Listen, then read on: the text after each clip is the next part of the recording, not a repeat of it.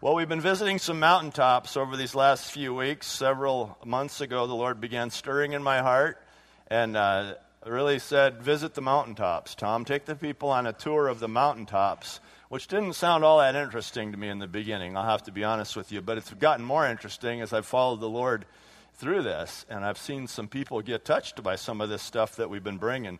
Um, this is week five out of eight, and the first week was Mount Moriah, and the near sacrifice of Isaac with, by Abraham, and we learned that there's always blessing. Where?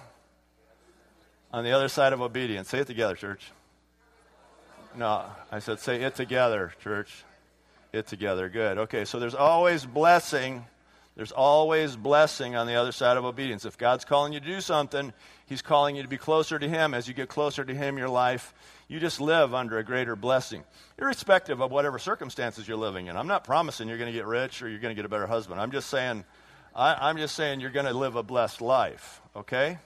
You're going to, because you're living closer to the Lord. The second was we, was Mount Sinai, when God poured out the Ten Commandments. That's not about bondage. That's not about law. The treasure we came off of that mountaintop was simply this, is that God brings order out of chaos. God brings order. They were living in chaos. God sent the Ten Commandments. It brought order out of chaos. The difference between the opening verses of Exodus and the closing verses are stark. God wants to bring order out of your chaos. You do not have to live in chaos. That's the enemy's plan for you. Third week was Mount Nebo, where Moses was up and he was looking across the across over to the promised land that he didn't get to go to, but Mount Nebo. Very cool. And uh, we saw that, that it's really God's heart to guide every authentic believer by a clear and compelling sense of vision. God has a plan for your life. He has a vision for you to follow. It's not just for the trained professionals like myself. It's for every single one of us. Every single one of us. You got to believe that. It starts by believing it. It starts by embracing the truth of the Scripture. Last week it was Mount Carmel and that big showdown between Elijah and the prophets of Baal. And we came off of that mountaintop with this treasure, that God will always be there when you need Him. God will always be there when you need Him. The greater the risk, the greater the manifest presence of God in our lives. Today I want us to move on to Mount Zion. What, Mount Zion? Uh? Mount Zion, what is it? An elevation contained within the present-day city of Jerusalem. I've never been to Jerusalem. Many of you have. You, you've got me beat on this. I've only read the travel brochure. Some of you have been there. Some of you have seen Mount Zion. A certain part, certain elevation within the present-day city of Jerusalem. It was the site of the original city of David. So where David built the city, part of it, part of Jerusalem, was the city of David. It was fortified on one side, a steep bank on one side. Eventually, it was included, expanded to include all of Jerusalem so as to encompass the temple. So the temple, which we saw before, may well have been built on Mount Moriah, which is a very cool connection um, within Jerusalem. And remember, when we're talking about mountains, we're, ta- we're talking about mounts at this point. We're talking about elevations, right? You know, uh, what's what's a mountain to one person is a hill to another. And so when we talk about these things, we're not necessarily talking about Pikes Peak. We're talking about elevations. And so uh, the Temple Mount was in Jerusalem, of course, flowing, I guess, from this, from what I read from the brochure, flowing from the south of the te- of the Temple Mount is Mount Zion, uh, the city of David, if you will.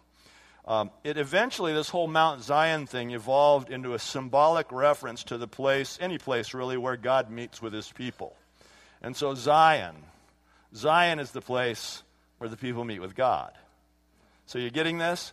That Jerusalem, Jerusalem is the place where the people meet with God. The temple was the place where people meet with God. Well, as all that expanded, and as Jesus came and fulfilled all the Old Testament prophecies, gave His life, rose from the dead, ascended to the Father, opened the door for us, then Jesus said, you know, I'm going to be wherever two or more of you come in my name, right? That's Zion in that sense. So Zion, if you will, is here today. To, to the extent that you release your faith in worship. Now, now, if you stand there and watch the clock go by, it ain't Zion. It's just Grove City, all right? But to the extent that you release your faith in worship and say, God, I want you, I want to experience you, I'm coming to you in the name of your Son, Jesus, then this actually becomes, in a very real sense, the understanding of Zion. Zion, Mount Zion, was the place where people meet with God. Lots of references to it throughout the Old Testament in particular. I want us to look at Psalm forty-eight, if you will. Psalm forty-eight in your Bibles. If you're newer to the Bible, uh, Psalms are right in the middle. Starts with a P, I know. Sounds like it should start with an S. Psalm, which means songs. There are one hundred fifty of them. These were worship songs, by and large, sung by the people of Israel to God. This Psalm forty-eight says a song, a psalm of the sons of Korah. Great is the Lord and most worthy of praise in the city of our God, his holy mountain. There you go. We're going to be talking about a mountain, it says in Psalm forty-eight. It's beautiful in its loftiness, the joy of the whole earth. And so there's something about this mountain that he's about to describe for us in Psalm forty-eight that's beautiful. And it's the joy. It's the central place of the whole earth. He said it's a focal point of something important. And then he says something interesting, like the utmost heights of Zaphon is Mount Zion, the city of the great king. Zaphon was the mountain about thirty miles away where the Baal worshipers worshiped Baal. Okay? I don't like it at all that he says like the utmost heights of Zaphon. I wish he had said greater than the utmost heights of Zaphon. But what he's doing is he's drawing people in, I think. He's drawing people into the message of this, saying, you know how Zaphon is meant to be a holy mountain where people worship Baal? Well, so it is. So is this mountain I'm about to tell you about. This is Mount Zion, he says, the city of the great king. God is in her citadels. See, the presence of God is there, he's saying. He has shown himself to be her fortress. The city of David, uh, and I looked at some pictures of this, it's very steep on one side. It's all fortified with stones and has been, and they've done, uh, as you can imagine, an endless number of digs throughout there to understand its history through the various ages of development. And it's always been always been a fortified, uh, tough, tough to conquer city because of its positioning in the, uh, you know, on the topography there. And it says, God is in her citadels. God's there. He has shown himself to be her fortress. When the, here, when the kings joined forces, when they advanced together, they saw her and were astounded. They fled in terror. They went like, I don't even think so. You know, we were going to take this city. Now that I see it, not such a good idea. Couldn't we get some intelligence on this? Couldn't somebody have told us that this is not a conquerable city? They saw and they fled in terror. Trembling seized them there, pain like that of a woman in labor. Interesting analogy. I don't know. You destroyed them like the ships of Tarshish shattered by an east wind. Big story, don't have time for it. As we have heard, so we have seen in the city of the Lord Almighty, in the city of our God, God makes her secure forever. So this Mount Zion, presence of God, place of safety. God protects you when you're in Zion. God makes you safe in this reality. Within your temple, O God, we meditate on your unfailing love. Like your name, O God, your praise reaches to the ends of the earth. Your right hand is filled with righteousness. Mount Zion rejoices. The villages of Judah are glad because of your judgments. Walk about Zion. Go around her. Count her towers. Consider well her ramparts. View her citadels, that you may tell of them to the next generation. For this God is our God forever and ever, and he will guide even to the end. So, Mount Zion. There's a description in Psalm forty-eight. Mount Zion, this place where people meet with God. Now, I told you that at the top of each of these mountains is a treasure for us, and reviewed them for us so far. And some of you are maybe getting a little ahead of me and going, well, I think I know what the treasure of Mount Zion is then. Surprise. I think if you're thinking the treasure of Mount Zion is that God wants to make a place to meet with us, that would be reasonable, that'd be logical. But it's not what I got as I was preparing. It's not as I got as I was listening to the Holy Spirit this week and saying, Lord, that makes sense to me, but I just had this compelling stirring inside of me that there was another word for us. That's a treasure, to be sure, that God wants to meet with us. But is it the treasure that God wants for this church, for your heart, your mind, your life today?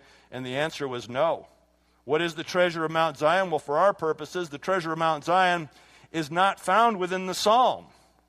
It's found in the introduction to it.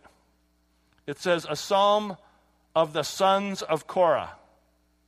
How many of you like me, you've seen that before and you've just like blown by like, oh, who the heck cares who the sons of Korah are? Come on, raise your hand. Me too, I know.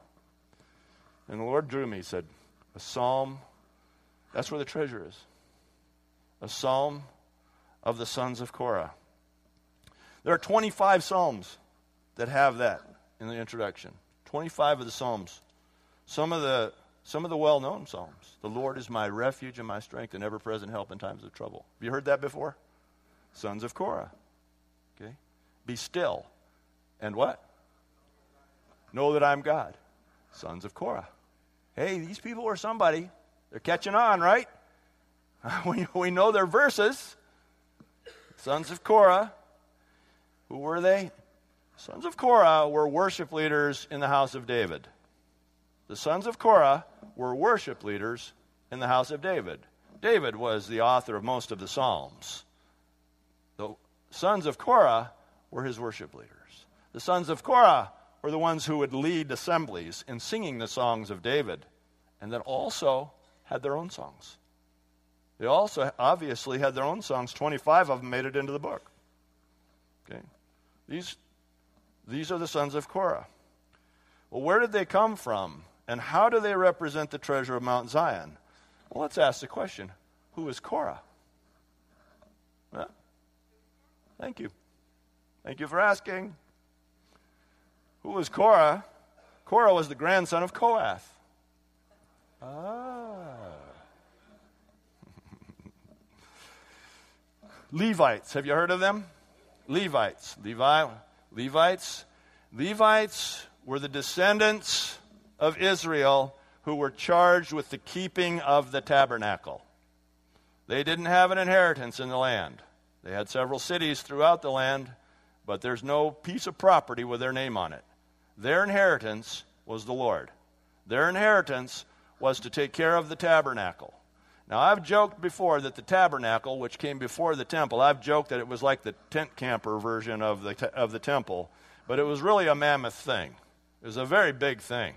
And there was a lot to moving it, because these people were on the move, were they not? The Levites were responsible for moving it. They had no other job. It was a big job. There were three divisions of Levites. One of the divisions actually took care of the tent part of it, which you can imagine came in sections, huge sections, which had to be folded and cared for, constructed, reconstructed as they moved. Another division cared for all the posts and the beams and the braces. I don't know if you've ever seen a big tent, but there's a lot to this stuff, right?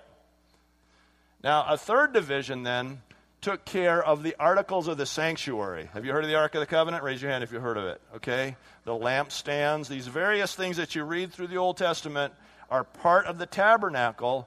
The third division took care of those. They were the Kohathites. Kohath, okay? Kohath was the leader of this whole, was the first one of these this generation. So the Kohathites took care of all of the items of the sanctuary. Now, here's where it starts to get interesting. The other two divisions were allowed to use carts and oxen and everything else to move their stuff. So they had, uh, you know, they, the technology of the day, they had it figured out how they could do it the easiest possible way. If you read in the book of Numbers, you see that the Kohathites who were moving these articles of the sanctuary had to wrap it very carefully in certain cloth, certain fabric, and carry it on their backs in the hot Palestinian sun. They couldn't use a pole. They couldn't use a cart. They couldn't use a number of, there, there were very, uh, in other words, it was a it was a hot job. Now, this went on for a couple generations. By the time you get to Korah, Korah goes, this sucks. And so he enlists two hundred fifty people to to try to stage this coup against Moses. And here's how the coup goes. It goes, who do you think you are, Moses? We're out here working in this hot sun. We're out here working in this hot sun, and you, you're walking around like some kind of God big shot saying, thus saith the Lord. I like your job better than my job. I want your job. Now, you would have thought, you would have thought that this Korah would have learned from the experience of Moses' sister Miriam, Uh, or Korah, uh, yeah, Korah, uh, when she tried to oppose Moses. You know that in Numbers twelve? I love that passage. Miriam, Moses' sister, comes to Moses and complains against him. And the scripture says, because he had taken a Cushite wife. Now, Cush, as you know, in northern Egypt, that's going to be a very dark-skinned person. And so, so Miriam was all upset that Moses had taken a dark-skinned wife and said, mm, that ain't right. That ain't right. You shouldn't be doing that. I have a real problem with that.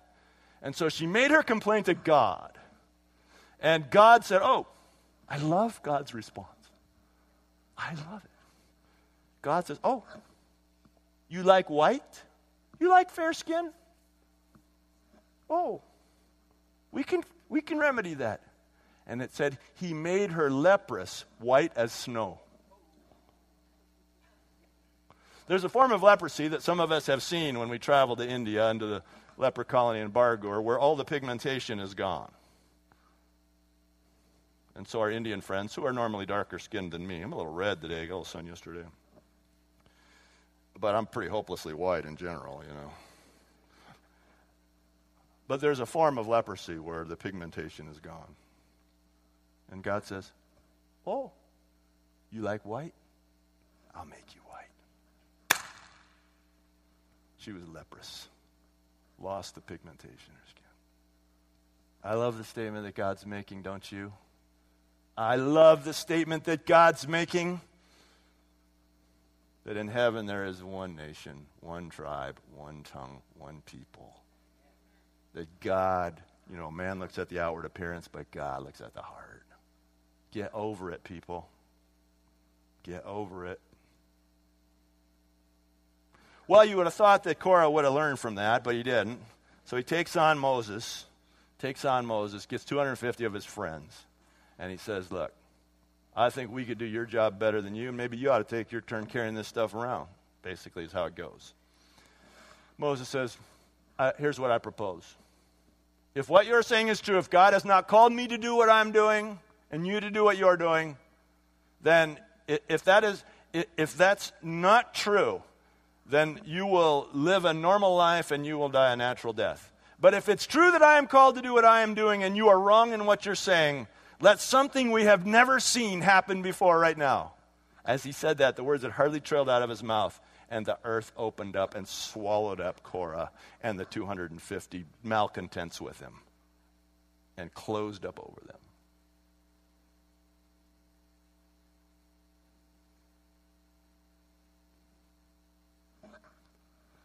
This is Korah. Seven or eight generations later, we have these sons of Korah who are now elevated in the house of God to a position of worship. What is my point? My point is this, that there's always forgiveness available in the Lord. Listen, you say, I know that. Do you? This name, sons of Korah, would have been a name, even after these many generations, would have been despised by the Jews. They are the ones that God swallowed up. Stay away from the sons of Korah. They are like lepers. Stay away from them. They're no good. Stay away from them. They're unsavable. God not only rescued them, but God elevated them to the place of worship leaders in the house of David. God not only forgave them, but he redeemed them. God not only redeemed them, but he restored them. God not only restored them, but he exalted them. And that's the message of God. You see, God not only wants to forgive you of your sin through his son Jesus Christ, he wants to redeem you. He wants to redeem you. Not just forgiveness like, you know, okay, we're even, go away. But he wants to redeem you. Redeem you as a son, a daughter. And in redeeming you, he wants to restore you. Restore you to his house. Restore you to relationship with him. Restore you, not as a slave, but as a son. And in restoring you, he wants to exalt you. He wants to invite you to his table. This is the process of God. This is the way of God. Those who were once condemned were restored and elevated to the place of high service of worship leaders in the house of the Lord. So what's the treasure of Mount Zion? The treasure of Mount Zion, I think, is simply this. Redeemed sinners make the best worshipers. Redeemed sinners make the best worshipers. Redeemed sinners make the best worshipers. And the more deeply a person was involved in sin before they came to Christ, the better worshiper they become. Redeemed sinners make the best worshipers. That's the treasure of Mount Zion. Check out Jesus on this subject. Look at the disciples he called and the friends he kept company with. Redeemed sinners make the best worshipers. The most extensive conversation about worship that Jesus ever had with a person was a Samaritan woman who had been married five times. Redeemed sinners make the best worshipers. In Luke chapter eighteen, Jesus tells a parable about a Pharisee and a tax collector. And the Pharisee says, "Oh God, I'm glad I'm not like this poor slob and all of his sin." And the poor slob, the tax collector, is, "Oh God, I'm broken. Forgive me." And which one did Jesus prefer? The poor slob on the ground. Because redeemed sinners make the best worshipers. In Luke chapter seven, there is a prostitute who is washing Jesus' feet with her tears, wiping his feet with her hair. Jesus said this woman will be remembered for all generations. Why? Because redeemed sinners make the best worshipers. You get that? That's the treasure of Mount Zion. These sons of Korah, they were redeemed sinners. They were cursed because of their father. They were cursed because of a generation before them. Sound familiar? Anybody read Genesis three, the whole Adam and Eve thing? We are cursed because of a generation before us. But by the blood of Jesus Christ, we're restored. We're restored to sonship. In the house of God, we're exalted. What a difference. This is the treasure of Mount Zion, that redeemed sinners make the best worshipers. I took the picture, I took the, what I think is the perfect picture of the treasure of Mount Zion right here on our property this week. Some of you know that there's a, we have eighteen acres here, and there's a path that goes around it. We call it the wall. It's a great place to pray. We just go out there and pray. And there's a little place out there. See that little white building? Some of you have looked out there and, what's that? They store like the lawnmower in there? What? That's called the hiding place. It's the first thing we built on this property when we bought this place, bought this land. And it's just a little eleven by thirteen place where you can go in and pray. That's what it's for. It's just a prayer shack. It's the shack, sometimes we call it. Some of you have been in there. A few of us go out there and we just pray. I, I tend to get this on this wall about every day and just go out there and pray. Pray for the church. Pray whatever God wants me to pray. And this is the path going out there. And I was really struck when I was going out there this week. This was on Friday, just two days ago. And I was walking out there, and the Lord spoke to my heart, and he goes, "There's a picture of Mount Zion right there." I said, "What do you mean?" He said, "Well, you see where you meet me back here in this tent of meeting, this hiding place?" He said, "You see what's lining the path?" What's lining the path? Dandelions. Dandelions. Now, you need to know something about Karen and me. We love dandelions. We love dandelions. I know they come and crowd out the grass. I know, I get all that. But we both just love the looks of dandelions. And we love it every spring when they come charging in. And the meaning of this, those beautiful flowers that line the path, goes like this. What some people consider to be weeds, Karen and I consider to be beautiful. What some people consider to be weeds, worthless, Karen and I consider to be nothing short of beautiful. You'll get along a lot better in this church if you're a weed and not a nice piece of grass. I've seen the grass come. They come in. They like something or another about it. They don't last. Too many weeds in this place. Too many dandelions. Look. Newsflash.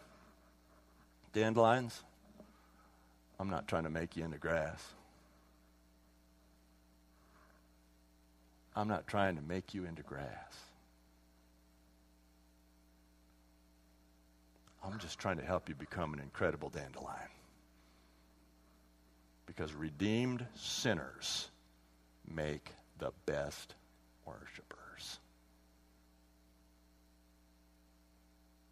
We have the tables set up, tables of communion today. This is Jesus saying, I'm here. Come and worship me. Come and experience me. Do you have to be, have your act all together? I hope not.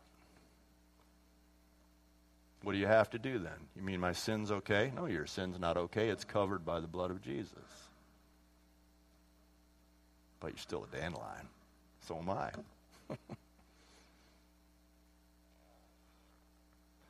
And so we come to these tables and we say, Lord, I want to experience you. I want to experience the fullness of what you have for me. I come and I confess my sin to you. I recognize I'm a sinner in need of a Savior. I recognize that. I confess my sin.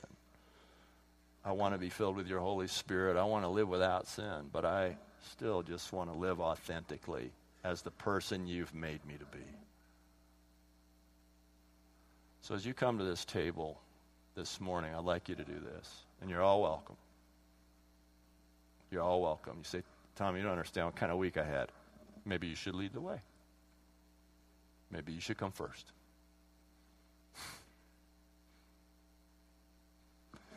But as you come to the table, could you just come and thank God for the forgiveness that's in your life because of Jesus? Thank God that for all the failures of your life, they're covered by the blood of Jesus, by the power of what he did for you on the cross. And will you allow something to happen? Will you consider just allowing yourself to go from being forgiven to being redeemed? Take you from being redeemed to being restored. I'll take you as my son. I'll take you as my daughter. And from going from restored to being exalted, and just answering that stirring inside, you hear the Lord saying, come close, sit at my table. Father, we just bow now and uh, thank you for these elements, these simple elements of the bread and the cup and the power of what they represent. Lord, we know that there is no priest on earth who could do anything f- about these elements for us, but we know that there is a priest in heaven, Jesus, who by coming in his name can transform this somehow mysteriously into his very body and blood. And so we come to you and come to these tables, not lightly, but confessing that we are sinners in need of a Savior, but also rejoicing that what Jesus has done for us, he has done for us. And it's done. I thank you for each person here, Lord. I thank you for each person, everyone. I thank you for the ones who've been here a long time. You know, maybe they know how to stand a little taller as dandelions, but still pretty much dandelions. I thank you for every person here. I thank you for those who are here brand new. The blessing of the Lord fall on them. But as we come to these tables, Lord, I just pray that you'll somehow touch us. Touch us now. In the name of Jesus.